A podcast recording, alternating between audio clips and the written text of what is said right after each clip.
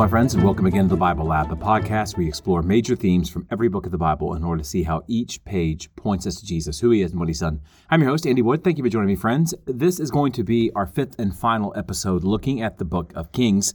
And before we leave the book of Kings, we want to take some time to look at some lessons that we can learn, some truths that we can apply in our lives from the books of 1st and 2nd Kings. Now, just as by way of reminder, when we think about application, we want to think about three words that all begin with the letter P. The first of those words is the word purpose. God gives us his word for the purpose of transforming us into the image of Christ for the glory of his name. So if we read the Bible, whatever part of the Bible, Old Testament, New Testament, 1st, 2nd Kings, 1st, 2nd Chronicles, any book of the Bible, and we don't ask the question, Lord, what do you want me to do with this? We have in some manner of speaking wasted our time and we've missed the point altogether. So let's be people who both hear and do the word of God. The second word that we want to remember is the word pace. Real change does not happen overnight, doesn't happen over a weekend. It happens slowly, gradually, as the Apostle Paul says, from one degree of glory to another over the course of years, if not decades. Don't try and change everything about your life all at once. Choose one thing. Let the Holy Spirit lead you to one area of your life and seek to apply God's truth in your life in the strength that he provides. Slow and steady growth. The goal is not to go from a 2 to a 10. It's to go from a 2 to a 2.1. The third word we want to remember is progression. We've all had that experience of walking out of a sermon or out of a conference on fire, ready to make some big change in our life. And a week or two goes by and the passion begins to fade. And before you know it, we're right back to where we started, if not worse off. So we want to first hear the truth of God. God gives us what I call universal truths. These are truths that are true for every believer, Old Testament, New Testament, North America, Asia, everybody, men, women, young, old, rich, poor, everybody. And from those universal truths, we can draw a universal implication. We can draw an implication from that truth, a therefore, that would be true for all of God's people. God is holy, therefore I should be holy. And then we can find a specific individual application.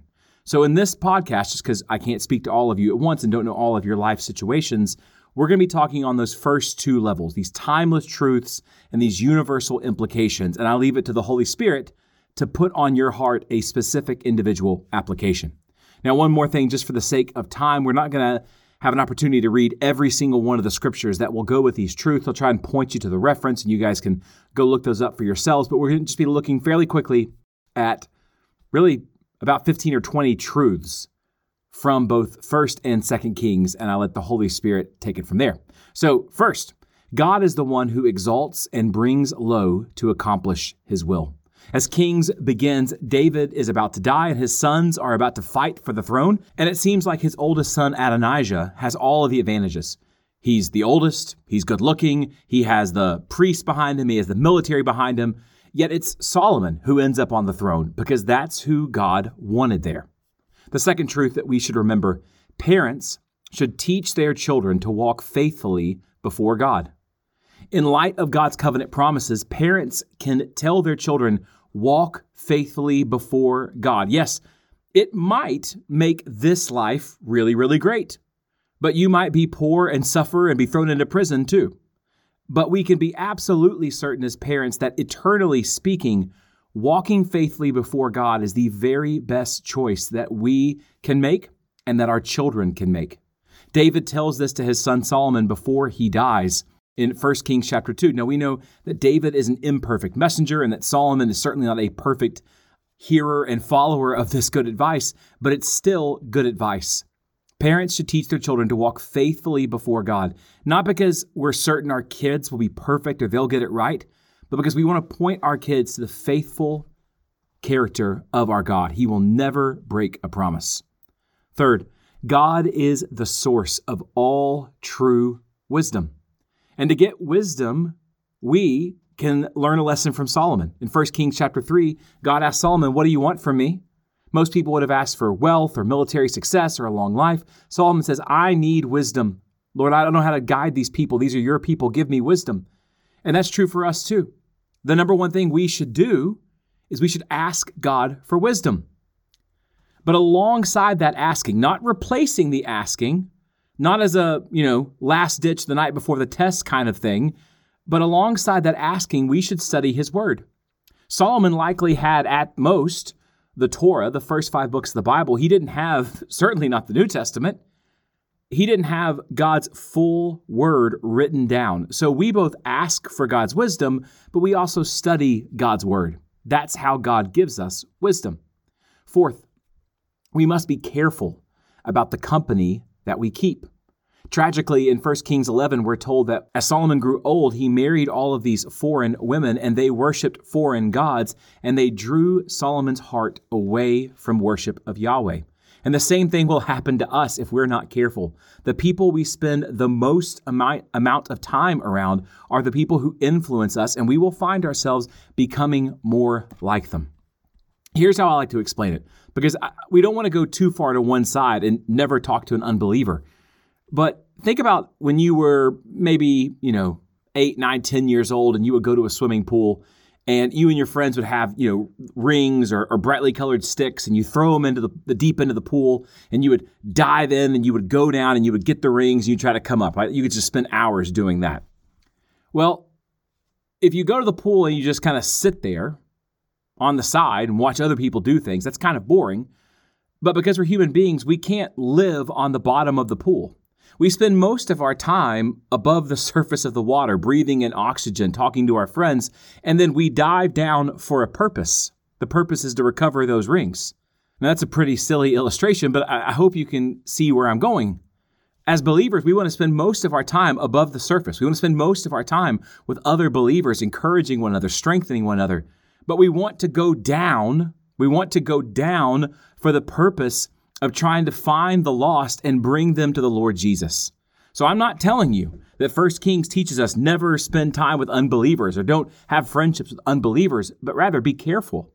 Be careful that we don't build our lives where most of our time is spent with people who don't know Jesus, because as 1 Corinthians 15 warns us, bad company corrupts good character. Fifth lesson from 1 Kings, there are dreadful consequences for leading people into sin. After Solomon dies and his son Rehoboam makes a bad choice, the kingdom of Israel is split in two, and the first king of the northern kingdom is Jeroboam. But Jeroboam leads the people of Israel, God's people. He leads them into idolatry, a path from which the northern kingdom will never return. And the fate of Jeroboam is dreadful. As Jesus warns us, woe to the world for temptations to sin. For it's necessary that temptations come, but woe to the one by whom the temptation comes. Sixth, when we fear man instead of God, we are headed for disaster. Asa is a king of Judah. He's from the line of David, and he starts off really strong. Think, oh man, this is the best king we've met so far. But in his old age, he fears the king of Israel.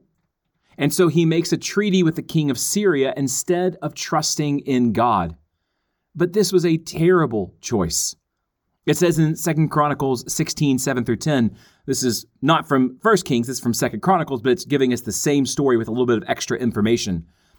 After Asa does this, after he makes this treaty with the king of Syria, it says, at that time, Hanani, the seer, came to Asa, king of Judah, and said to him, because you relied on the king of Syria and did not rely on the Lord your God, the army of the king of Syria has escaped you. Were not the Ethiopians and the Libyans a huge army with very many chariots and horsemen? This is referring to a story from when Asa was younger, when he faced an army of nearly 1,000,000 men. But the prophet reminds him, because you relied on the Lord, he gave them into your hand. I love this verse. For the eyes of the Lord run to and fro throughout the whole earth to give strong support to those whose heart is blameless toward him. You, Asa, have done foolishly in this, for from now on you will have wars. God wants us to trust him. And when we fear man, and like Peter getting out of the boat, we take our eyes off of Jesus, we are headed for disaster. Seventh, idols are weak and powerless. They're dead. Only the living God can save. And we see this perhaps most clearly in all of Scripture in 1 Kings 18, as the prophet Elijah challenges the prophets of Baal to the God contest, as one of my kids' books puts it. And the prophets of Baal call for their God to send fire from heaven, and they call and they cry and they dance and they cut themselves. And of course, nothing happens. They're talking to air. There is no such thing as Baal. But Elijah calls to the living God, and he sends fire to prove that he is the one true God of the universe. Eighth, when we are discouraged, God deals gently with us. Right after that story, that literal mountaintop experience for Elijah as he calls down fire and all the people of Israel respond, Yahweh is God, Yahweh is God. Elijah then receives a threat against his life from the wicked queen Jezebel, and Elijah runs for it and is discouraged and is just crying out to God, oh, I wish I was dead. And God doesn't come around and slap Elijah and tell him, get yourself together, you're embarrassing yourself. He's gentle and speaks softly to him and provides for his needs. I'm so grateful that we serve a God who is gentle and rich in mercy and sustains us.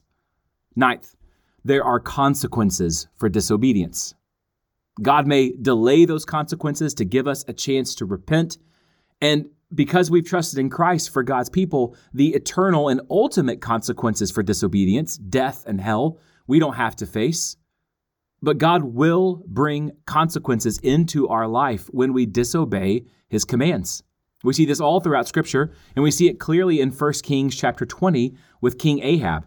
He is perhaps the most wicked king of the northern kingdom, and yet God is, strangely from our perspective, merciful and gives Ahab chance after chance, and yet Ahab continues to disobey, and every time he does, God sends consequences. This is God trying to get Ahab's attention. And to our knowledge, Ahab never listened. But when God sends discipline to us, it's not because he hates us, it's because he loves us. And he's trying to turn us away from the path that we're walking, a path of disobedience, because God knows where that path leads. 10th, coveting leads to many other sins. As we've talked about in other units, the pattern of sin that we see in Scripture is we see, we desire, we take, we suffer. And so coveting, this violation of the 10th commandment, this sin that in many ways is the invisible sin, it leads us to adultery, it leads us to stealing, it leads us to lying and to murder. It leads us into so many other sins. But since God is sovereign over what we have and over what we don't have, we should always be grateful for what we have, and we should be content. Again, unlike King Ahab. One of the worst stories about Ahab is Ahab, who's wealthy. He lives in an ivory palace. That's an obscene amount of wealth that he possesses. But he wants his neighbor's vineyard because he wants to turn it into like an herb garden. He doesn't need it. He just wants it. And because he wants it and can't get it, he mopes and he whines and he allows his wife, Queen Jezebel, to have this innocent man murdered so that he can take his vineyard and turn it into a vegetable garden. It ends in murder, and it begins with coveting. So guard your heart, the book of Proverbs says, for from it flow the springs of life. Now, that's 1 Kings. And briefly, we want to kind of zip through some lessons and applications that we learned from 2 Kings. So first lesson from 2 Kings, God judges those who reject his servants. Remember, 1 and 2 Kings were originally one book, and they were only divided whenever later translators added vowels into the Hebrew alphabet that was written in consonants only, and that basically doubled the length of the book of Kings, and therefore we had to divide it in half. So that's why we have 1 and 2 Kings in our Bible. So as 2 Kings begins, Elijah is still alive, and he is dealing with the wicked king of the northern kingdom, Ahaziah, one of Ahab's descendants. And Ahaziah gets sick. Elijah confronts these messengers that Ahaziah has sent to the prophets of Baal. And Ahaziah rejects Elijah, and he perishes. Those who reject God's servants are headed for disaster. As Jesus says in Luke 10:16, the one who hears you hears me, and the one who rejects you rejects me, and the one who rejects me rejects him who sent me. Our response to the word of God is life or death. Second lesson from 2 Kings, God has power over death. As we see a story of Elijah, the last story of Elijah really, is that Elijah is taken up alive into heaven. It says in 2 Kings chapter 2, that Elijah went up by a whirlwind into heaven. Now, again, this is a strange story. As far as we know, only Elijah and Enoch were taken directly up into heaven without perishing. But God adds these stories to show us that there is hope for the faithful beyond death, that God is sovereign over life and death. And if we trust in God, again, put yourself in the position of the original readers of 2 Kings, living in exile, living 500 years before Jesus. They don't know about the resurrection yet, but they are being told that you serve a God who has power and authority over death. He's worthy of your trust and your worship. And we, 2,000 years after the resurrection, we have even more reason to trust and to have hope. We serve a God who is sovereign over life and death. Third, God will save anyone who turns to him in repentance and faith. Regardless of what you've done, regardless of your nationality, if you turn to the living God, you will be saved. One of everybody's favorite stories in the book of 2 Kings is the story of Naaman, the Syrian general who trusts in God, who hears the word of the prophet Elijah, and he goes and washes himself in the Jordan River, and he is healed and becomes a worshiper of Yahweh. It's a beautiful story, and it shows us what God will do. He will wash us and make us clean, no matter our sins, if we trust and obey. Fourth, God may delay his judgment, but the wicked have no hope apart from repentance. So in 2 Kings chapter 9, we see the final fate of Jezebel. Now, she was married to King Ahab, and Ahab dies at the end of 1 Kings. And we're not told exactly how many years later. It's probably anywhere from 3 to 5 years down the road after Ahab's death. Jezebel is still alive. She could have at any point sort of looked at her life and looked at what all of her intrigue and idolatry had got her, and she could have turned in repentance, but she doesn't.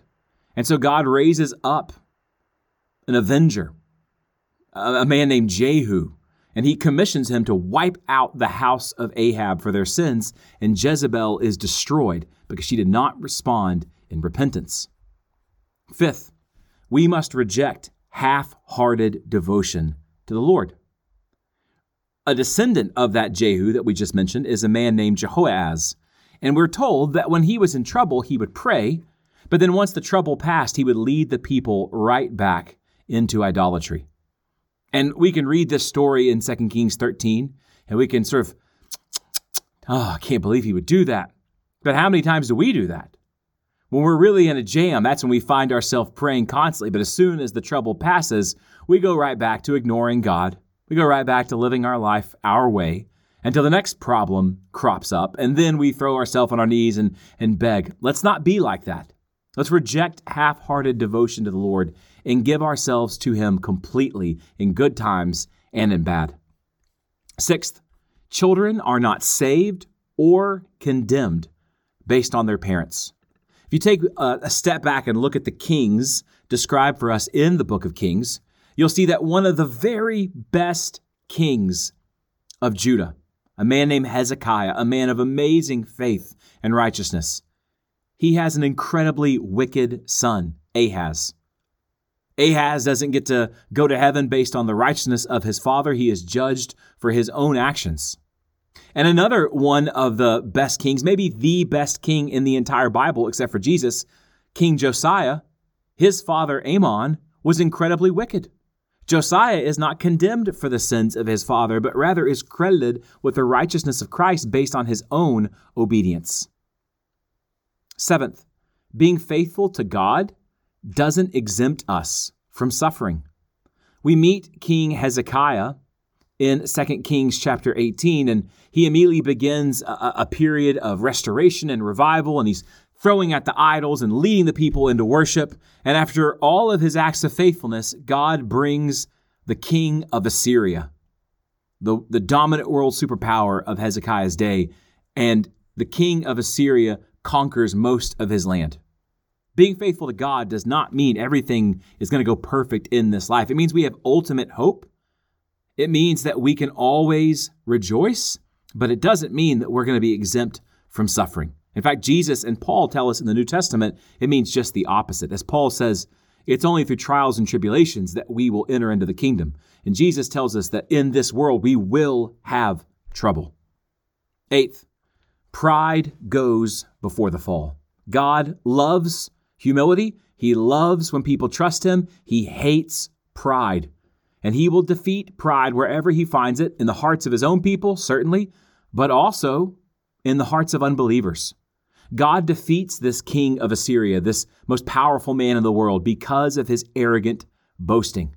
In 2 Kings 18, the king of Assyria is trash-talking the people of Judah, saying, you know, you're trusting in your God. Other people's trusted in their gods. Their gods didn't save them. Your God won't save you. And those words of boasting seal his fate, as God is going to show the king of Assyria who the real superpower is. Ninth, God is merciful to those who cry out when in need. In 2 Kings chapter 20, Hezekiah is told that he's going to die from sickness, and he cries out to the Lord and pleads for his life. And God does not change his mind. God never changes his mind, but God grants Hezekiah more life. Now, on one level, the thing I want you to see here is that God is merciful. And when we cry out to him, he is a good father. And if answering the prayer, if giving us what we ask for is going to advance his kingdom and bring us good, then he'll do it. But that's not changing his mind. What I want you to see is that God uses our prayers to accomplish his ordained outcome. God desired that Hezekiah would live past this disease, but he wanted Hezekiah to pray so that God could give him a longer life. So again, there's mystery here, and we're not going to dive into it to this point, but your prayers matter, my friends. And God is merciful to those who cry out when they're in need. And 10th, God is faithful to his covenant promises.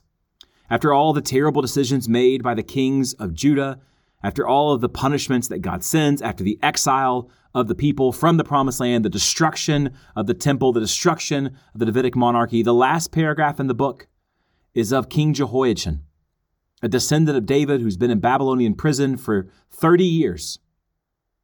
And we're told that he is released from prison, given clean clothes and a seat at the table of the king of Babylon. And it's a strange story, but we're being told that despite the sin and rebellion of his people, God's covenant promises march onward, and the true king is getting closer. So friends, next time we come together, Lord willing, we're going to begin an examination of the book of Isaiah. But for now, take up and read. God bless.